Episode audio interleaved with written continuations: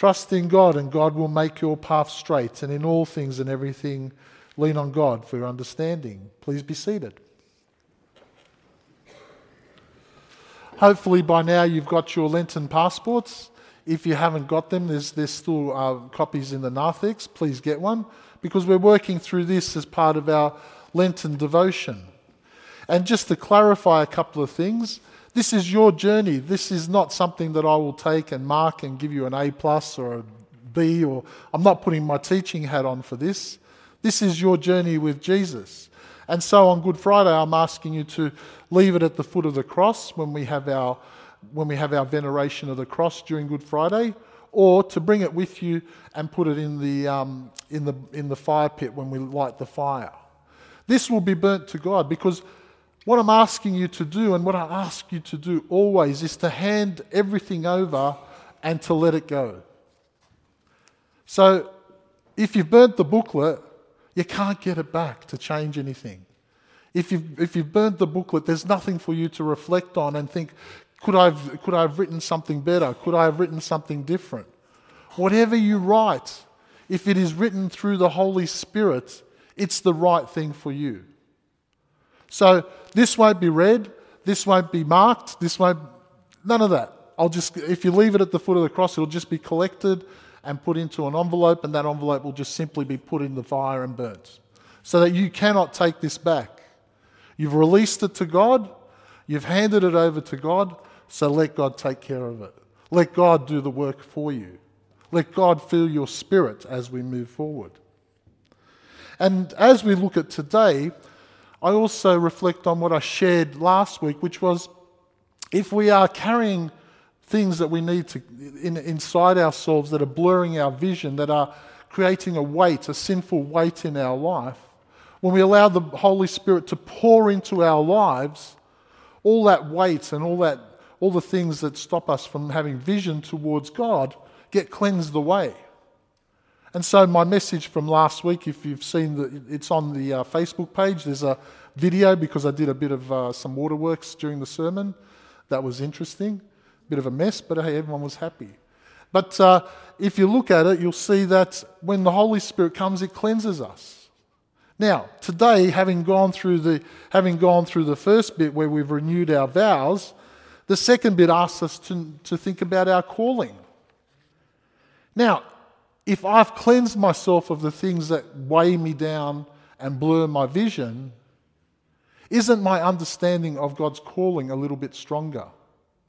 Isn't it, isn't it easier for me to hear God's prompting through the words of the Holy Spirit when I have washed away the self talk that says, I'm not worthy, God doesn't love me, God doesn't care about me, God is, you finish the sentence for you. When all that self talk that we have in our head is, is, is released through the pouring of the Holy Spirit into our life, how much easier is it for us to hear the call of our Lord God?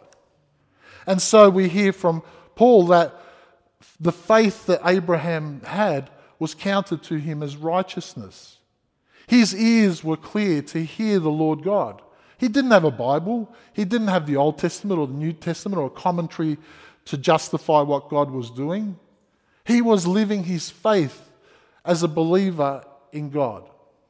And so God comes to him and he creates this covenant. He says to him, You have a plan and a purpose in my vision, Abraham. Through you, I am going to create nations more than the stars in heaven. Through you, I'm going to, I'm, you are going to have a child, and that child will grow and become your heir. Through you, Sarah will also grow and change.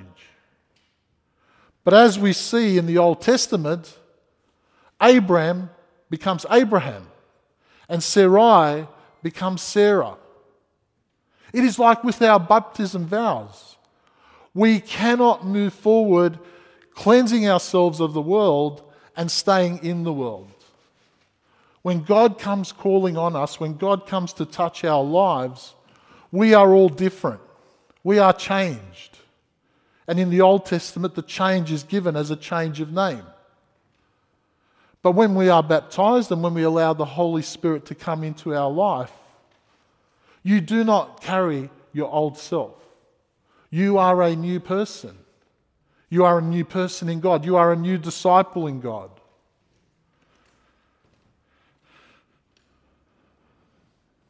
And when we read Abraham, we see that his calling is surrounded by lots of blessings. He's going to be the father of a great nation.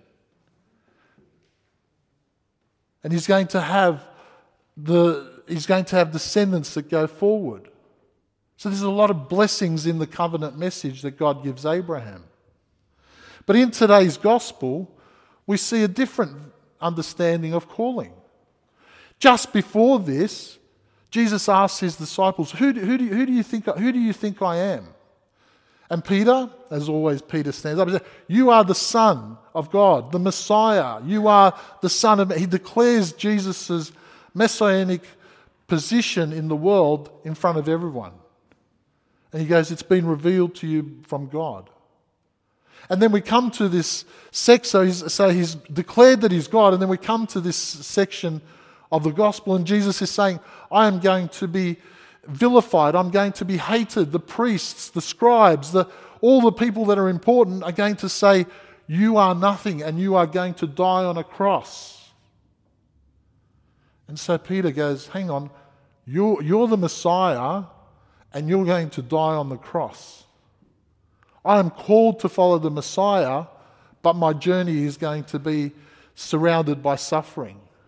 He's going, Lord, you can't do that because you can't, you can't die because that's going to affect me. That's, uh, that's going to affect who I am because if I'm following someone that everyone else hates, then I am following someone that, that I'm going to have all that vilification come on me by association. Because in those in the ancient world, who, who your preacher was or who your teacher was, that was given to you. You, you were part of that system. So if, like when we read some of Paul's letters, there's a lot of research showing that Paul didn't write some of his letters. But because the disciples of Paul may have written them, they were counted to Paul. Now, whether Paul wrote them or not, the people that wrote them had clear understanding of Paul's perspective and could write for them. So, this idea of who is your, who is your teacher or rabbi or leader is very important. And so Peter's here going, No, you can't do that because he's panicking in his head. So Jesus says, Get behind me because this isn't a mission. You are seeing it from the worldly perspective, you are seeing it from the seen world.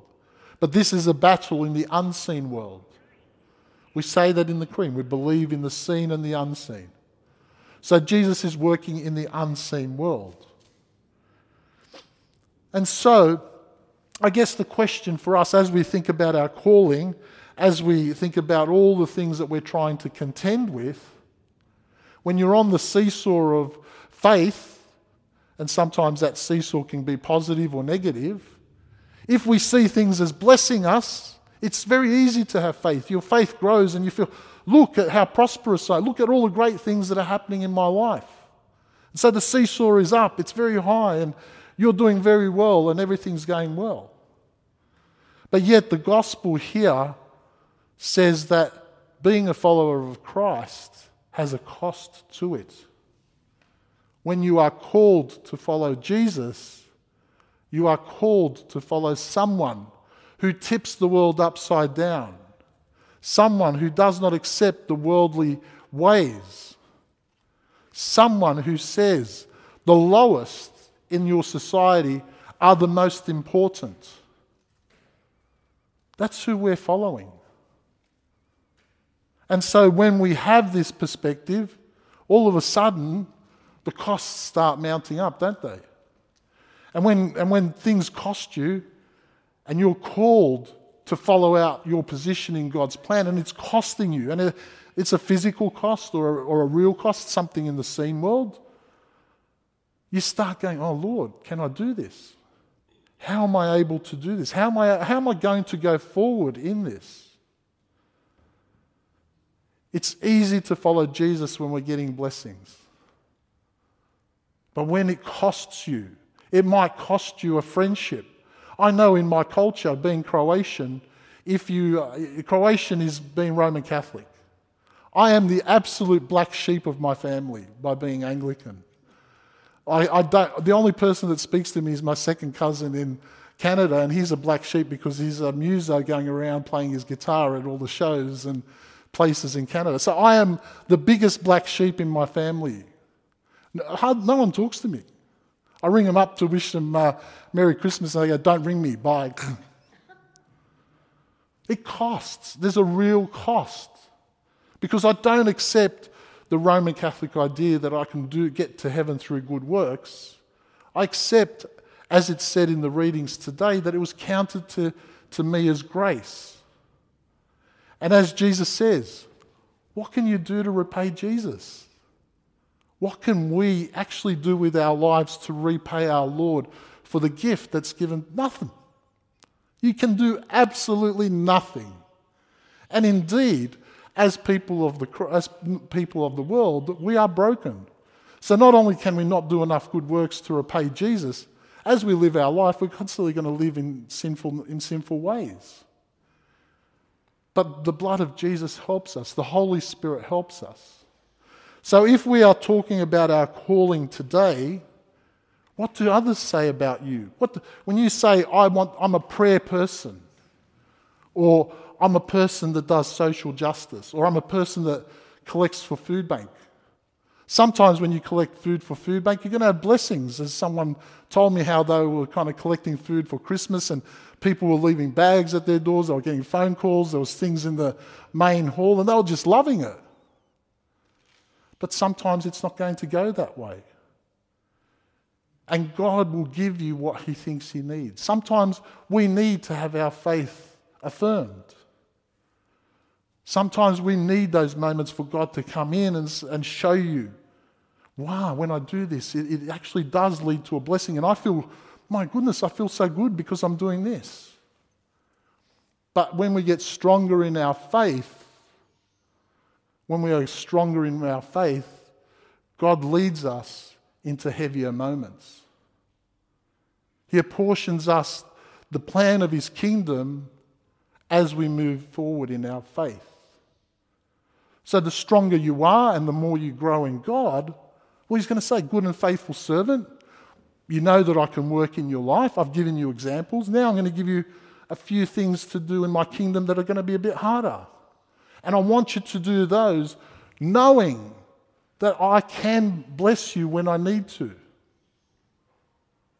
So, as we, as we look at as we look at the, the week two part of our Lenten reflection, I am asking you are you living out your calling? Have you cleared your ears to listen to what God and Christ have called you to do?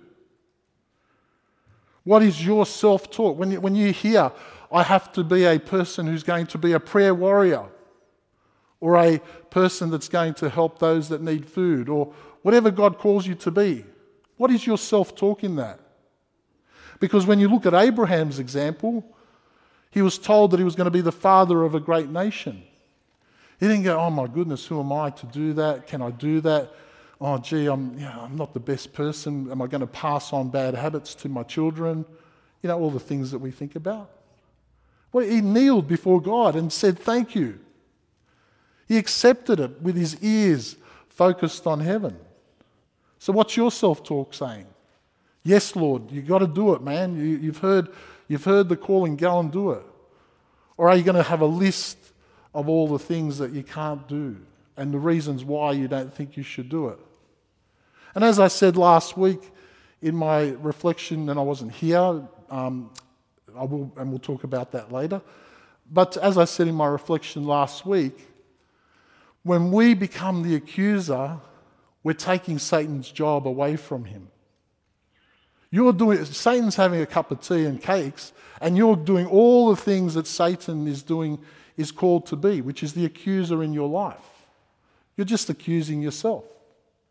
So stop it. Let Satan do his job. Let the Holy Spirit fill you so that you don't hear Satan's word, but you hear God's word. And be strong in your faith. I ask you to think about what others will say to you. I remember when I told my friends at uh, work, I was the head of Pasteur House, and I said to all the teachers, Oh, look, I've got a calling, I'm going to resign as the head of house, and I'm going to go into theological college. And, and the reaction was everyone said almost like, oh, it's about time. They were kind of just sick of me, kind of sitting around moping, feeling like I wasn't doing what I was meant to be doing. So I had great affirmation at the time. But then since then, other people, who's, what sort of a priest are you? How can you do this? Why do you do that? This is upsetting me. That. So I had great affirmation saying, yes, I'm called to do that. But as my faith grew and as my journey grew, God asked me to remember that time that I sat with my friends who, who kind of went, oh, well, it's about time, Rob. You know, we're sick of you doing this because you should be doing that. And so I use that moment to keep it. When someone says, Oh, well, I'm not happy with you, I reflect on it. And I use that moment that God filled me to help me get through those moments. And then the last part of our booklet, it says, What can you pray to God through the Holy Spirit to help you with your calling? So if you have an idea of what your calling is, if you have an idea of what it is, do you need the self talk to be silenced? Do you need someone, Lord, I want to do this calling, but I need someone to stand with me and explain, me, explain that idea to me? Lord, I'm feeling like I'm hearing what you're saying, but I just don't have the skills to do it. Can you send me someone that can teach me the skills to do it? Try and use that time of prayer not just to say to God, I can't do it, but say to God, what do you need to be able to do it? Because we are called to take up our cross and follow Jesus. And so during this time of repentance, during Lent, I'm asking you to repent from anything that stops you putting your hand on the cross, picking it up, putting it on your shoulder, and moving forward with Jesus. I'm asking you to repent from that. So the last part of that page says, finish this sentence I'm going to repent by. So, however you want to repent, whatever you need to do, fill that in and think about what it means for you as you move forward. Today's reading is a very powerful reading from God, saying, I am the, I am the Lord of all. But in the world, people don't know my name. They reject me, they reject who I am. And so when you do things and you're rejected, just remember that I was rejected first. And if Jesus was rejected, and we try and move into that space and we feel rejected, then doesn't that mean we're closer to Jesus than at any point in our lives? It is better to be rejected for following Jesus as closely as we can than it is to do all the sinfulness, all the sinful acts that then cause hurting, hurt in relationships and cause pain in people's lives. So I encourage you to spend this week understanding what you are truly called to do. What is your place and space in God's plan for our parish and for the release of the kingdom through all those places around us? The Lord be with you.